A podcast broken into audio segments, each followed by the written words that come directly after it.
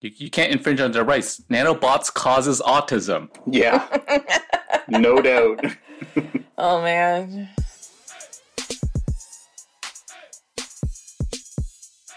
Welcome to episode 38 of the Humanist Agenda podcast. My name is Kenny. I'm Sherry. And I'm Rory.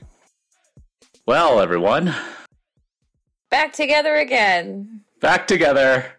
Uh, we in our last episode, we were so optimistic. We had just recorded just a few days after the New Year's, and we didn't even make it past one week without disaster happening. Our hopeful message went Oh. unheeded. Why did we think that we could make it past the first week? That's my question. I know. We, I, I was so optimistic that we were going to at least make it past a week without some kind of world changing disaster, but um, I guess some people decided to storm the capital of the US and cause an insurrection. Didn't they know we hadn't recorded our next podcast yet? Like, come on, just maybe wait a couple weeks. Show some consideration. Let us air first before you go into storm capital and demand whatever they demand. Exactly. We needed some breathing room. Just, you know, get let us enjoy 2021 just for a little bit. But no, no, we were denied. This is our new reality. Like, uh, we're never going back to, oh, we just celebrated New Year's and nothing is happening, and let's move on to February. I'm sure they had this cooking all the way back in December earlier. Like, Hmm.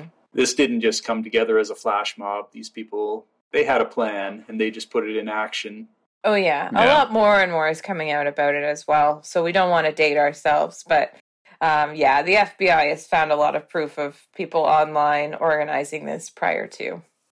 And my favorite thing about the what the FBI is doing right now is pretty much all the criminals that stormed the Capitol recorded themselves and also posted those recordings on Parler, which is the uh, social media platform that is loved by uh, these uh, right wing nut jobs. Hmm. And it included all of the metadata. So, all of the GPS locations of when they took the photos and the videos, including the timestamps. So, the FBI has all the evidence that they need to uh, essentially put someone in the exact GPS location at the exact time. And I don't know what more evidence do you need. And they weren't just- wearing masks either. So Oh, of there course you not. go. yeah. Yeah, I, I think uh, someone basically classified this insurrection as the dumbest insurrection ever. I'm sure it's up there.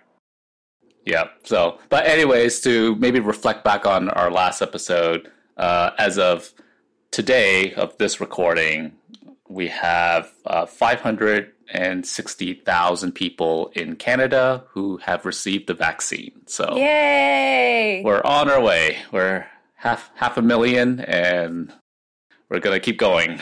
Keep the rollout going. Yeah, but um, I think it's Pfizer slowed down their production, so hopefully things can keep keep rolling. Yeah, yeah. So cross our fingers. I'm Things waiting for my letter to get my in the right direction. vaccine. Oh, is that going to happen? They're going to mail people when it's their Oh, I don't turn? know. I haven't got one yet, so I don't really know how they tell me I'm getting my vaccine. But uh, It's it's probably through email. I'm I know. Yeah, I know some doctors, uh, like family physicians, have received emails on s- scheduling their shots. So um, I'm sure it's, well, it will start trickling down from medical staff to other essential workers. I was really hoping that it would be uh like written on parchment and delivered by an owl. um, I want to believe it will happen that way. With a limo to pick you up and red carpet. Yes. Don't give up hope, Sherry. It could happen. hmm I know okay, it will. So today we wanted to at least talk a little bit about the future, uh, maybe potentially a more optimistic view of the Yes. future, given Um, it's been a little depressing seeing what's been happening in the last few months slash years. Um, but so today we want to kind of talk a little bit about some future technologies and future, um, let's call it augmentations to human beings. Uh, we know technology is evolving, and there are certain uh, technologies and um, devices that are being augmented onto human beings to assist us, uh, either to create a, a more um, better life for people that, for example, maybe have disabilities. And I think in actually some cases, in maybe in the mainstream, um, there's some augmentations that are happening just because it's either it creates a level of convenience for us Mm-hmm. Um, and I, the one thing that I can think of that pops into my head is I, I, know maybe we don't really consider this as an augmentation, like us carrying our cell phones, and some people have maybe like smart watches, but it, uh, we're almost kind of there because we're you know our phones we it, they never leave our bodies, and I feel like you know phones are essentially a type of augmentation where there's a piece of technology that's nearby that's always helping you, whether it's uh, helping you if you're shopping, staying in communications mm-hmm. with people. It, it's it's moving towards that direction where you have this piece of technology that's just already stuck on you. Yeah, and I think that's actually the the kind of augmentation that people are going to be far more readily accepting of. Like a lot of the science fiction human augmentation, you're talking about implants and chips and you know, replacing limbs and whatnot, but wearable interactive technology, which we have today and is just getting better and better, I think people find that a lot more agreeable and something they can mm-hmm. much more readily incorporate into their lives. Yeah. And there's actually a, a woman on TikTok. She's been doing a lot of videos right now. Uh, she calls herself Chip Girl, and she has actually implanted a RFID chip in her hand. Uh, so has her husband. Um, so RFID stands for radio frequency identification. Mm. So she has this chip in her hand that she uses to unlock doors, unlock cabinets. Uh, so she doesn't really carry keys around. She just uses her hand to unlock things. And she she does videos just kind of show what type of technologies she's using with this RFID chip she's pretty wealthy because she kind of has a mansion and you know her thought around RFIDs and when I have guests, I give them this RFID bracelet and they can go to unlock certain wings of my mansion essentially. Uh-huh. Man. this technology is being used right now in terms of like implanted RFIDs and I even like just googled online in terms of can you actually easily buy implantable RFID chips? And it's possible. There are companies that are selling essentially prepackaged sterile syringes with RFID chips in it so that you can inject yourself. So this is a do-it-yourself process. There's no uh, this aren't there clinics where they can implant my chip for me so I don't like stick it somewhere inappropriate? yeah, I I think they definitely highly recommend that you get a medical professional to do it because the needle is massive. Like, you know, people are worried about, you know, vaccine needles, but these chips, I mean, they are not small. I mean, the RFID chip is still, what, maybe like three millimeters wide or something like that. Mm-hmm. It's a big needle. and it, it looks, I mean, if I saw it and someone was going to inject it into me, I may pass out. Like I'm not usually afraid of needles, but that needle looks intimidating. I believe it. Yeah, I don't think this is a do it at home kind of project. I think it might be a strap me down on a table because I'm going to have second thoughts and start screaming, no, no. I, I want to be knocked out. I want to be knocked out. I don't want to see it. I don't want to feel it. Just get it in me. Don't worry, the government will knock you out so that they can do it in your sleep and you won't even know it's ever happened. They'll put you back in your bed. Never happened. so, would you guys be afraid of RFID chips in you or if if let's say the future, you know, everyone is doing it, they're using this implanted chip to pay for things, to uh, ID. You know, maybe you go into a bank, you just use your your hand to basically authenticate. I mean, it's it definitely has its conveniences and advantages, and I I could see it being worrisome in terms of if something is hacked and it's a part of you. I can see people freaking out about that, but if it is secure, yeah, it, it could be kind of cool. You got me scared about the procedure to get it in there, though. Yeah, I, I, mean, there's this. I have this hesitancy as well in terms of thinking. Well, you know, now that you've implanted me, in theory, you could, if you had radio like RFID stations around a city, you could, in theory, track me. Yeah. But then I think about, wait, people are already tracking me because I'm carrying my phone yeah, around everywhere. Phone. So a lot of the privacy so concerns there's really no difference. The, yeah. I think it would be pretty convenient. It would feel really weird at first um, like my my if, if, I don't know, kind of irrelevant story. My purse broke recently, and I'm not going to go out and buy a new purse because we're in lockdown and it's COVID and whatever. So I've just been stuffing, you know, cards and stuff in my in my jacket and then going out to purchase things and it's actually felt very strange not to carry something with me so as a like female perspective mm. on here because you you folks don't wear purses. I don't. I assume maybe you do. I don't know. I um, just carry a fanny pack. Okay. just kidding. Just kidding.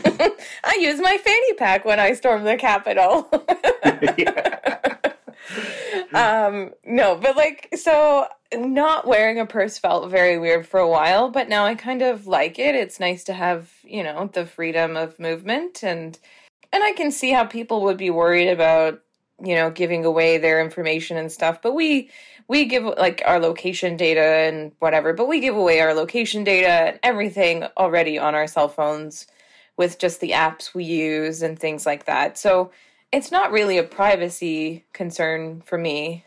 When you were telling that story, I was thinking all I could think about was gosh, I hope that woman doesn't like wrong her husband and he changes the passwords and then she can't open the doors or like anything. yeah, that's true. I've got this chip and it just doesn't do anything. yeah, or there's some sort of malfunction in their software, and uh, all of a sudden she just, you know, can't get into, you know, the kitchen cupboard to get some food because it's locked, and then she tries to leave yeah. and it's locked. And like, actually, so she locks like cabinets where um, there might be some val- not valuables, but things that her kids might want. Like, for mm. example uh, like their PlayStation and Xbox, like she'll lock it, um, and only she can unlock that cabinet too if they hmm. wanted to like play games and things like that. Mm-hmm. Yeah. So for a mother who wants total control over her household, being able to unlock and lock things without carrying a key around is probably a good um, a good thing for her. It's a it's a bonus. Yeah. yeah. I'm I'm fascinated by like being able to unlock things just with my body. But um, yeah, I, uh, th- really the only hesitancy I have is that needle. Like looking at the size of the needle is just very, very intimidating. I will have to look up this needle. I'm not really afraid of needles. I think I would be okay with it. you will, bigger be, needles. Sherry. You will.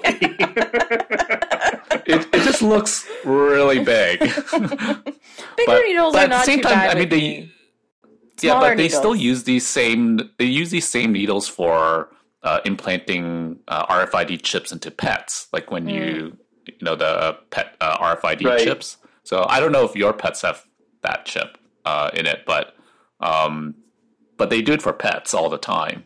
My dog has um, a tattoo on her ear, so I don't think she got chipped, but I don't know. I have had dogs who were chipped. Um, because eh, we previously had a hunting dog um, come from like a breeder who chipped, I think, all of the dogs. Um, so yeah, they do it to puppies, I guess. But I, I'm more afraid of the smaller needles, and I think it's very like in my head of being afraid of like a small needle snapping off. So the bigger the needle, the more sturdy I know it is. Stick it in me. no, I'm totally the opposite. I'm like, no, make it small because I know the smaller it is, the less nerves nerves that it's gonna like interact with. Fair.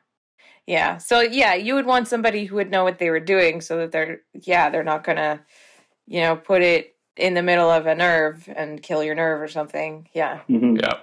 Oh, there goes your tendon. Yeah. no. Whoops, I wasn't supposed to go that deep. yeah. So um, so I, I, looked up some of the other technologies that people might be augmenting. There's a few interesting ones that have been uh, developed over the last few years. One of them I thought that was really interesting.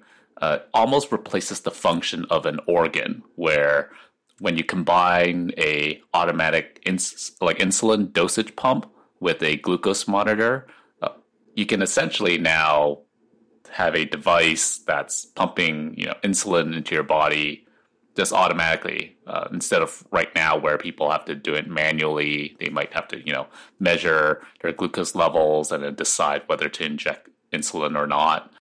Um, other interesting i met somebody that, um, actually sorry to interrupt before you move on from that. I met somebody who had i think they said they had a chip um, in their arm or something like that that was actually measuring their blood sugar real time. And then they had an app that um, was because they were writing an exam they told me that if, if their phone goes off it's a big deal.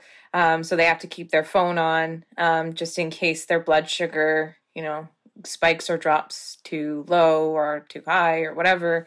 Um, so they would need to go and, and do something if if that were the case yeah, I think that's a great technology to have because, like, he was in this three hour test situation. You can't always monitor your blood sugar when you're in a three hour test situation. Yeah. And the one thing you don't want to happen is to pass out during yeah. the exam. yeah. Yeah. And, and the one thing I don't want to happen is for him to pass out. So, um, yeah, no, I think they can be very valuable. That's actually, I, uh, I read a survey, you know, led to by this article that I read as my primary source. It was a survey by Deborah Whitman, and the results showed that 95% of respondents supported exactly this type of uh, augmentation, physically restorative augmentation, where it's helping people be more normal. Hmm. Yeah. Whenever I think about um, bionics and things like that, I think about this story that I read, you know, years back uh, maybe five years ago when they were putting prosthetics onto um, army vets um, who had lost limbs and things like that, um, and wiring them such that you were able to actually move the prosthetic with your nerves and with your muscles. Um, so we are doing like really cool things for humanity and really helping people. Um, I was reading a lot about these prosthetics that um, actually mimic, mimic, human touch. Um, so the prosthetic is um, is uh, sort of associated with your nerves. So there's um, some sensors and some wires that are attached to your nerves, um, and it's sending signals for the arm. They they were doing it. They're doing it a lot in arms, um, and and a, there's a few things they're doing with legs, but a lot more with arms, um, because we do have hands uh, that move a lot more um, than we would our feet. So so it's a little bit more of a practical application.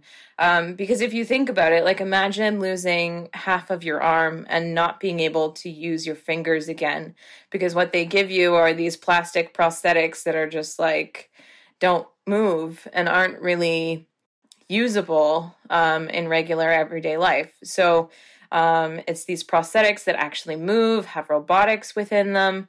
Um, and so the person, their nerves are sending signals to the prosthetic to move.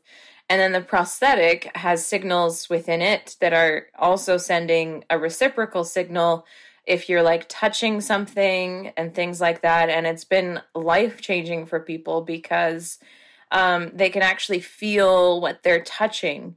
Um, so it's helped a lot of the uh, phantom limb pain and things like that that people experience when they do lose their limbs. um, because now you can actually feel your limb in a sense. Um, so it's really neat the things that um, they're coming up with. Um, when you talk about, um, sorry, Sherry, yeah, yeah, about no. actually, uh, you know, having the sensory input of of touch, does that mean that this this thing that you looked up is it somehow wired into the brain? Like, how is it catching the nerve signals? It's wired into the arm. So I think they might attach it to the arm in such a way that they're able to connect wires to the prosthetic um, to send those signals.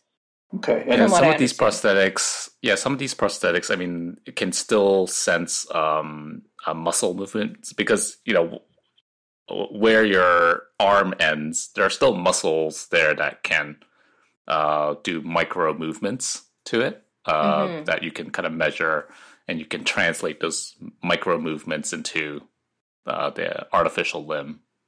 And the brain, Yeah. you know, the brain of the the person using it actually feels like, you know, it's making the connection. I'm in control of this limb because I feel like there Mhm. That'd be a big problem to overcome is the the disconnect of feeling like even if I have good control of this thing, it's doing exactly what I want it to. It doesn't really feel like a part of me if my brain isn't, you know, recognizing it that way. It takes some time to work with it. Yeah, I'm not sure how sophisticated it is, but I, I know some of them they maybe have two, a few modes of operation where movement in your upper arm, a certain movement will like close a hand, another movement will open, and you can kind of control the rate of open and close. So I, I don't know how sophisticated the technologies are t- today, but I know I've seen a demo of um, someone just using um, their upper arm muscles to kind of activate open or close and different uh, hand uh, movements. hmm And I think just the idea of seeing it there and being able to control the movement helps you.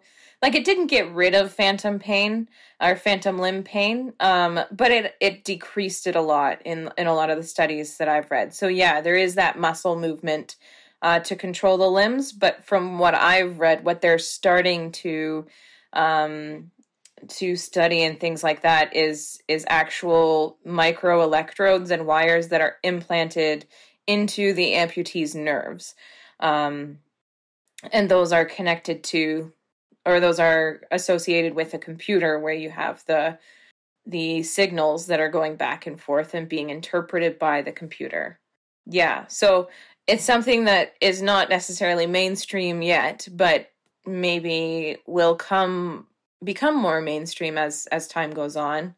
Um, unfortunately, 2020 uh, struck its final blow with an article that came out um, from Forbes, where uh, I guess so neuroscientists have found that people with bionic hands can't retrain their brain.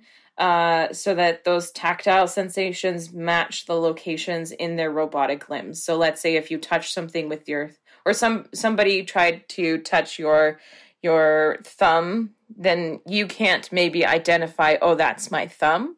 Mm. Um, so there's um, yeah, there's a lot a lot uh, to do with those prosthetics um, to help people, um, I guess, to make those connections um, for places on on your prosthetic. But like that's where science is going I guess in the future. So, uh, but they did learn that you can't retrain your brain um, because. So what happens is the surgeons are connecting the hands sensors, the uh, the robotic hand sensors, to a person's nerves, um, but not necessarily at the same point in a circuit that was used by the original arm because our nerves are organized in a very arbitrary way. So um, they can't find the exact nerve that matches your thumb or whatever, and your brain can't reinterpret it. So uh, that's kind of where it's going. Um, so unfortunately, they're not perfect yet.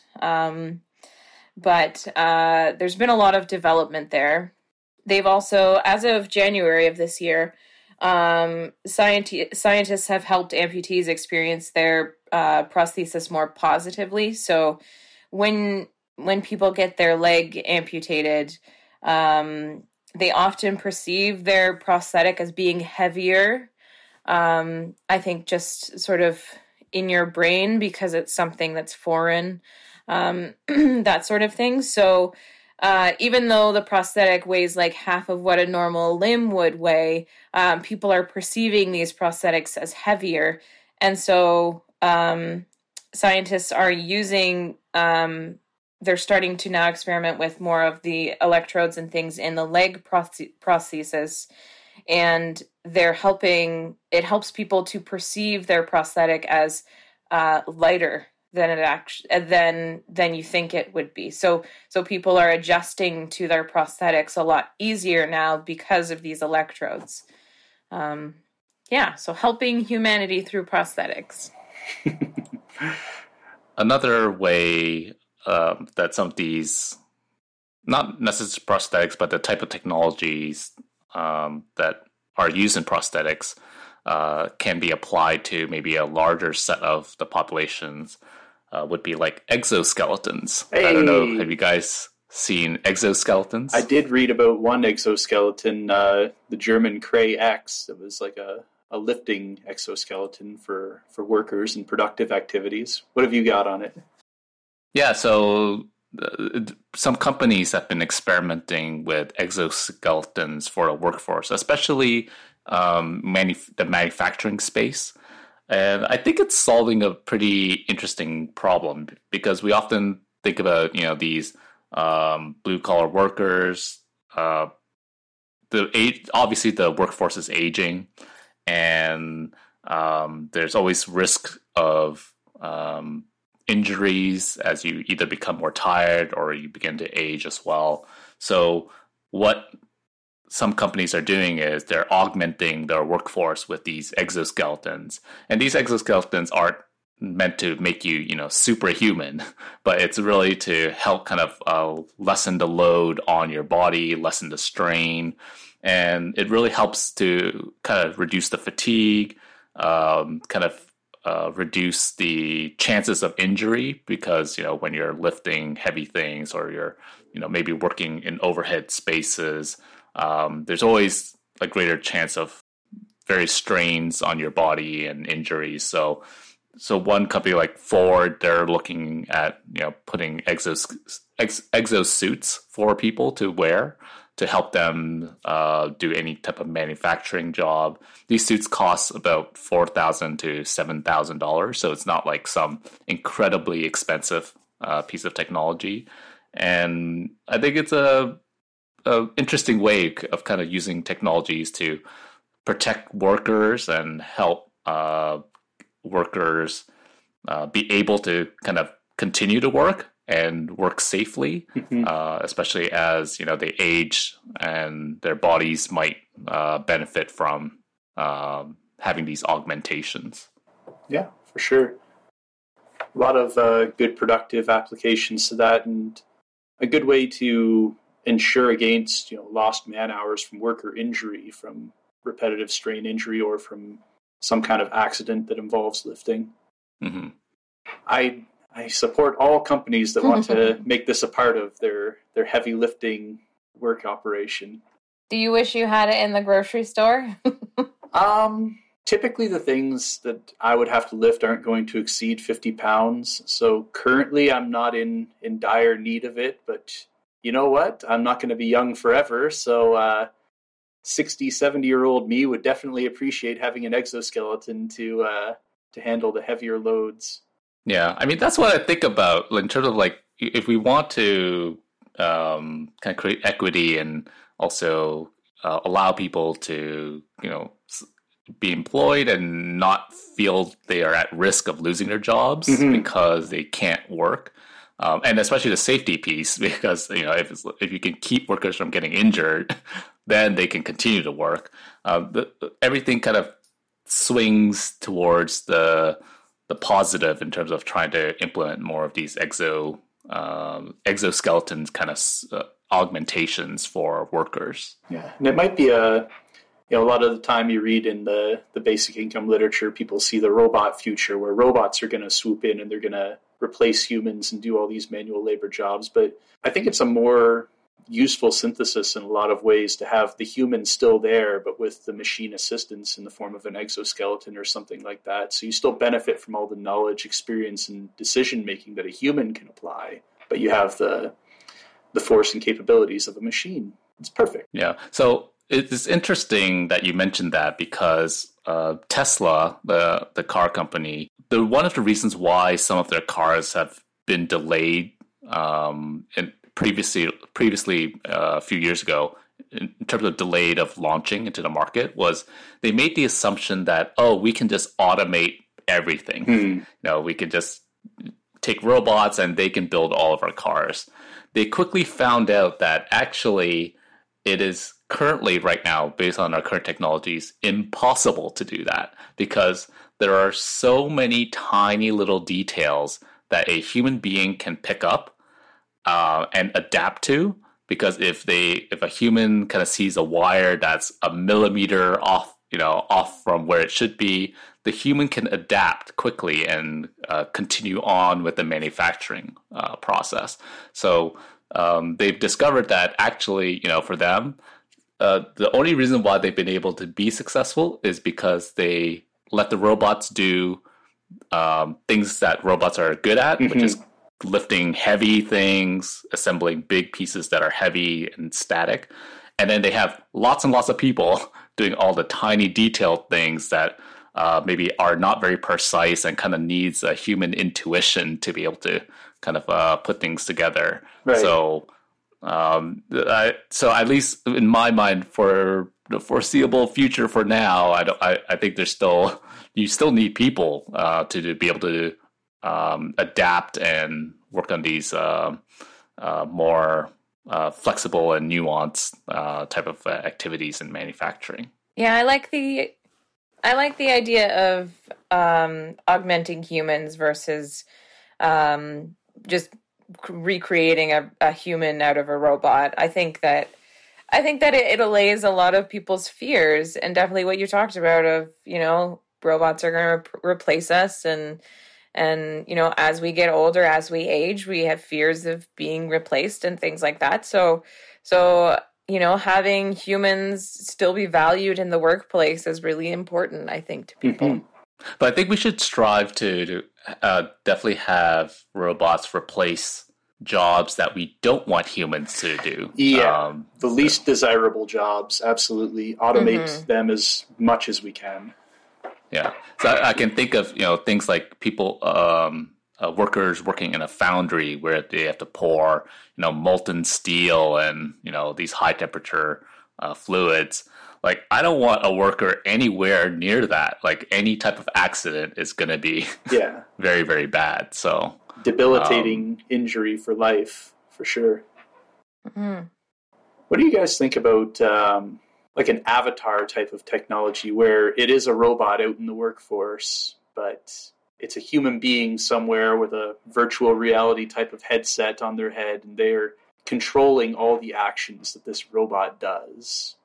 would this robot be walking around the world or Yeah, doing in the actual out job? in the physical world doing the physical job, it would be a robot, but somewhere off in a maybe not a centralized location, but even somebody has a setup built in their home.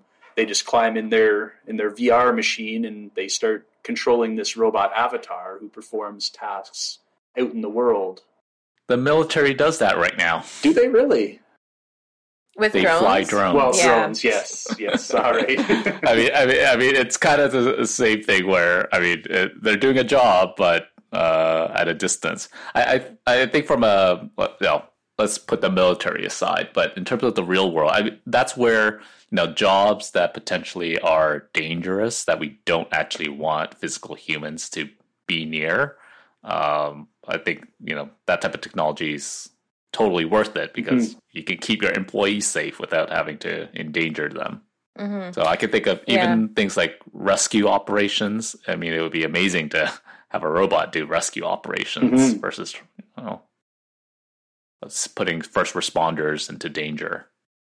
I wonder how much our world would change if we did have like, you know, avatars or like uh, um, robots doing our jobs that we control and things like that. Like I think about um, WALL-E and how everyone ended up fat and in these wheelie chairs that robotic chairs that wheeled around. Like, I wonder if we would have to at workplaces put a lot more emphasis on having workout classes together or something in between virtual virtual reality sessions where you're controlling your robots. Yeah. No, that's a legitimate fear to be honest. Like the more, you know, physically intensive labor that we lay off onto machines as opposed to perform ourselves, you know, the the more we invite physical infirmity into ourselves that, you know, we're not exercising muscles the same way we used to, we we could grow weaker and more chair bound as the WALL-E example showed then someone's going to create another robot to then help you exercise. Move my arm for me. robots on top of robots on top of robots to help you. I mean, or if you wanted to go the road of bioengineering, then you dive into what type of steroidal substances could you inject to to preserve healthy organs and whatnot mm-hmm. Without having to move about and perform physical tasks. I, mm-hmm. We're jumping both feet into science fiction at that point, but mm-hmm. yeah. But you know what's not science fiction right now? Brain implants. Mm. So um, there's a company called uh, Neuralink. Um, it's another Elon Musk company, so you know that they're probably going to create a product. but um, it's basically a coin-sized computer chip that is embedded into your brain. Right now, they've implanted it into pigs just to kind of uh, test the technology. Uh, the implant has um, th- about 3,000 electrodes that gets implanted into your brain. It can monitor about a thousand neurons at a time.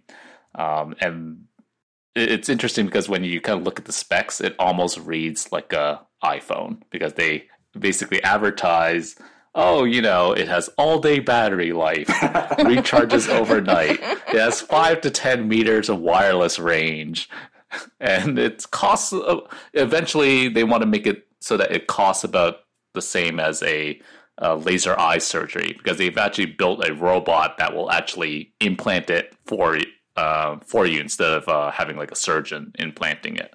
So this this chip uh, right now all it does is kind of read the brain waves. Uh, there's no like application to it, but they're working towards an application where, in their vision, they're looking at potentially treating Parkinson's disease mm-hmm. and other brain diseases. But you can kind of see where it potentially could kind of move into in terms of, well, now that you're monitoring your brain, in theory, it could also send signals into your brain. So there's a question of you know it can monitor. Uh, maybe future applications would be actually allowing the chip to control you know your body. And I think the other application they're kind of looking into is really augmenting your brain with an AI. So instead of having you know artificial intelligence sitting on a computer somewhere, uh, integrating artificial intelligence with your own brain to augment your um, your capabilities and your essentially your processing capabilities. Mm-hmm. I don't know if it could ever increase your intelligence. I kind of have my doubts on that. It would become an interesting question. You know, what is intelligence if you know this brain augmentation? If I stare at a piece of paper and all of a sudden it's feeding me what I need to know in order to perform some complex quantum physics equation, you know, where does intelligence lie at that point? If if my AI knows how to do it and therefore I know how to do it, it's just all in my adeptness at using it, I guess, and interpreting yeah. it. I've lost a lot of hope in the last couple of weeks because I just feel like, for example, the people at the Capitol, if they had a chip in there telling them this is insurrection, they're still going to say, "Is it going no, to deter not. them?" or they could get little shocks in their brain when they think about like um you know oh i don't like vaccines. They're this this. Oh, oh i like vaccines. I, I do. They're i don't great. know if i like that social engineering too much I have seen it used in Parkinson's patients though that like they have actually inserted electrodes that I think they they send a signal or a shock or something in certain parts of the brain to uh, prevent the shaking that happens with Parkinson's. And mm. like I've seen videos of people who are experiencing it and they're just so um, elated with the fact that they are not shaking at that moment that when they usually would be. So it's really, really interesting. Um, my question for you, Kenny, is like an iPhone, are you going to have to continually upgrade to the newer iPhone? Like, how often do you need to re- get brain surgery to replace the battery? Like, that's my question. Yeah, I, I to be honest, I don't know. I mean, I, I would imagine as new technologies come out and you want to have that latest and greatest uh, Neuralink, like, are you literally going to need to go under a scalpel every single time? That's where I draw the line. I don't mind these huge syringes and stuff, but like, I don't know that I would be okay getting my brain cut into. Yeah. Your brain is such a fragile organ that you need and that can go very poorly very quickly. I think that's where a lot of people would draw the line to just a bit too invasive to be mm-hmm. tinkering around with your brain. Do you think there are people out there who would be like, "Yeah, Elon Musk, sign me up as your first human oh, participant"? For sure. for sure. If Elon Musk his name is on something, you can definitely get volunteers to do to do that. Um, but it it does bring a question of okay, you know, let's start replacing or not replacing, but augmenting our brains. Maybe we're augmenting our bodies.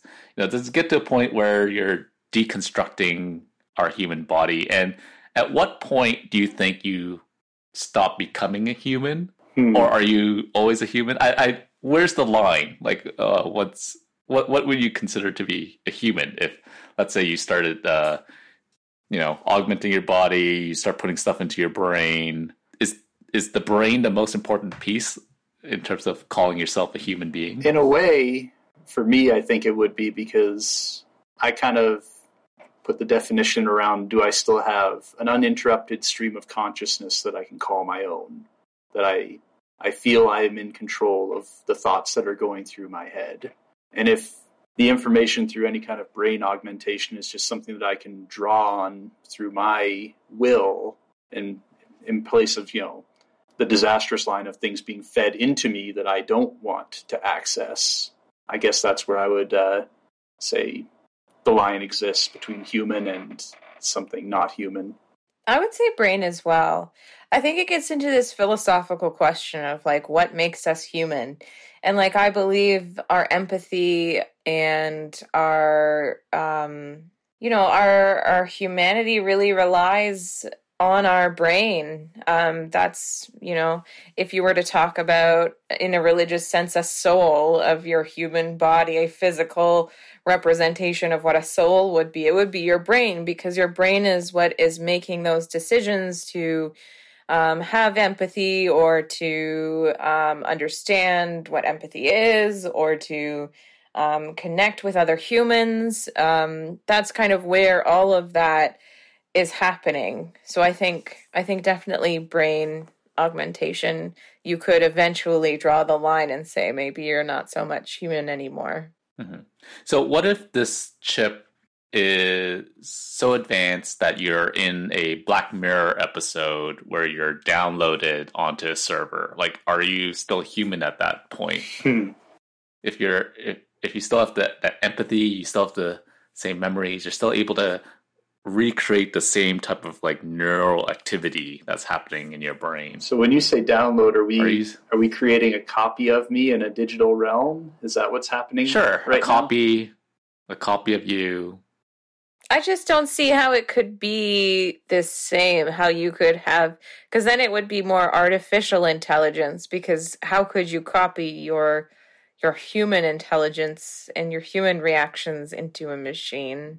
But uh, are, isn't our brains all just a series of neurons firing electricity? And it's true. Um, and I mean, if let's say you were totally able to replicate that on a artificial platform, is that human.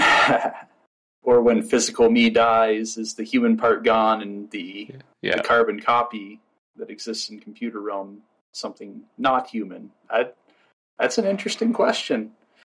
For me, the the break in consciousness is is where I would draw the line, and so physically dying would be a problem for me, and this this copy of me, which may possess all of the exact same attributes and the exact same thoughts make the exact same decisions, is still just that. It's a copy that exists for the computer realm, whereas human me is just tied to this shell. Yeah. So I don't know. There's remember the uh, the Johnny Depp movie Transcendence? They dealt with that in kind of a silly sort of way, where of course he gains superpowers, but he was I, I think he was shot in that movie, and they had to upload him into a computer, and then he exists as computer Johnny Depp and and does all the things like that. And I do think that that he ceases to be human at that point. I mean, certainly in the movie, not that you can take that as science. He ceases to act and reason like a human. Yeah, I don't know. It's it's hard to say. And I I just I have trouble believing that you could make an actual carbon copy that would react the same way that I would because humans are so um unpredictable uh in our it actions. won't, it won't be a carbon copy. It'll be a silicon copy.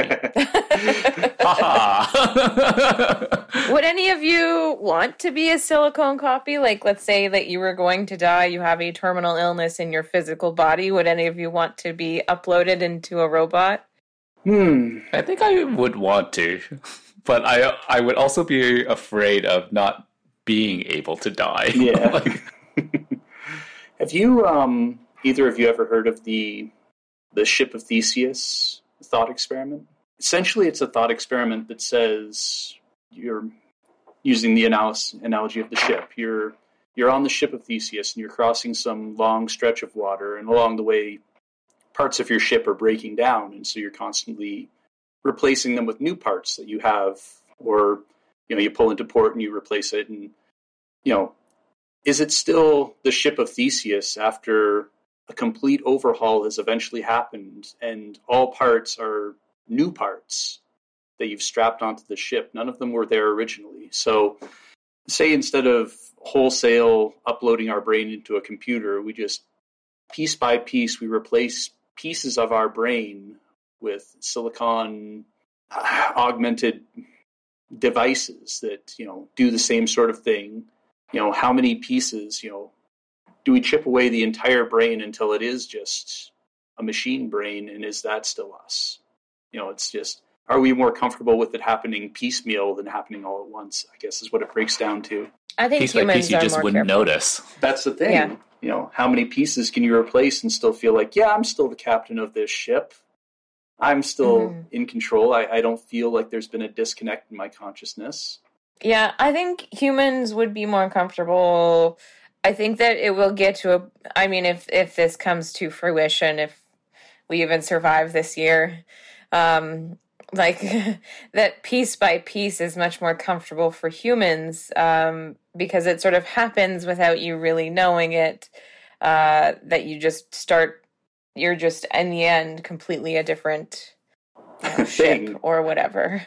and it's Yeah. already happening in just our natural biology through what we shed and you know excrete. We are not the same material. We're not the same pieces of us that we were when we started. We've completely refurbished ourselves with new us.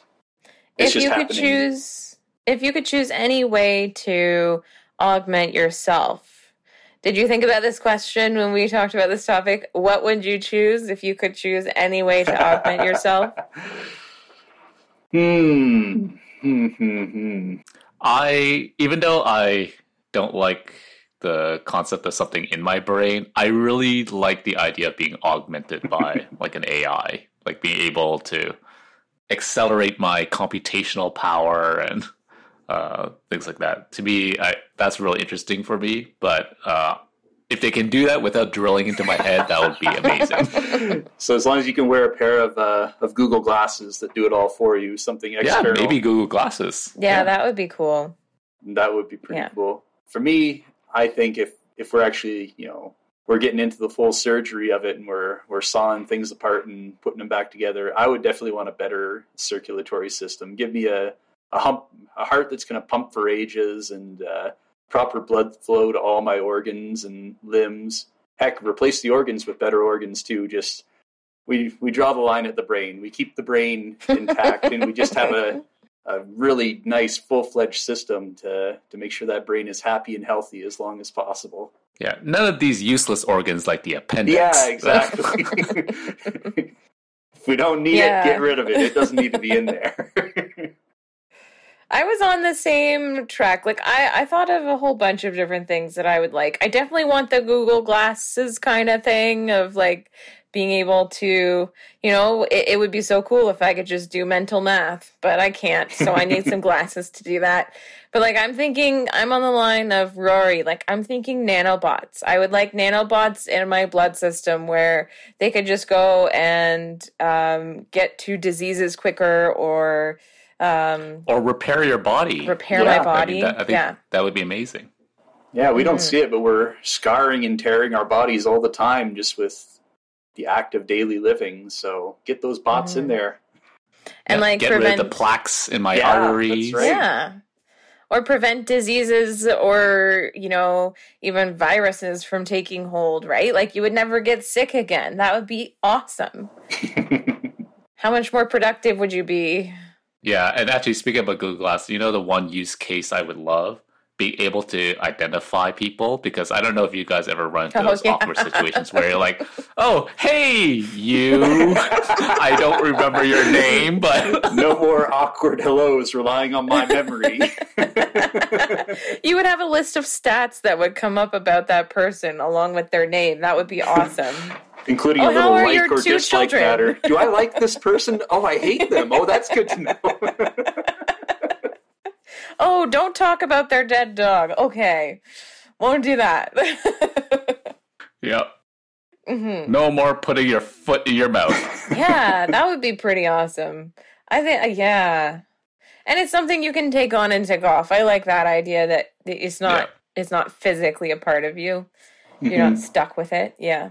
Hmm But actually, I really do like the idea of the nanobots. yeah, That would be amazing, actually. hmm yeah. Get Mhm. them in there and let them go to work nonstop, Yeah. twenty four seven. But you know what's going to happen? There's going to be a whole new population of anti nanobot people. Well, let them suffer with the common cold then, while I march around. We around. need to go through another podcast about the anti nanobot people. They'll happen because anything new is going to generate fear. That's when the government kidnaps them, puts the nanobots in their system, and tells them they were abducted by aliens, and then uh, then we're all good. you, you can't infringe on their rights. Nanobots causes autism. yeah, no doubt. Oh man. Oh, those are problems for 50 years from now. Let people then deal with it.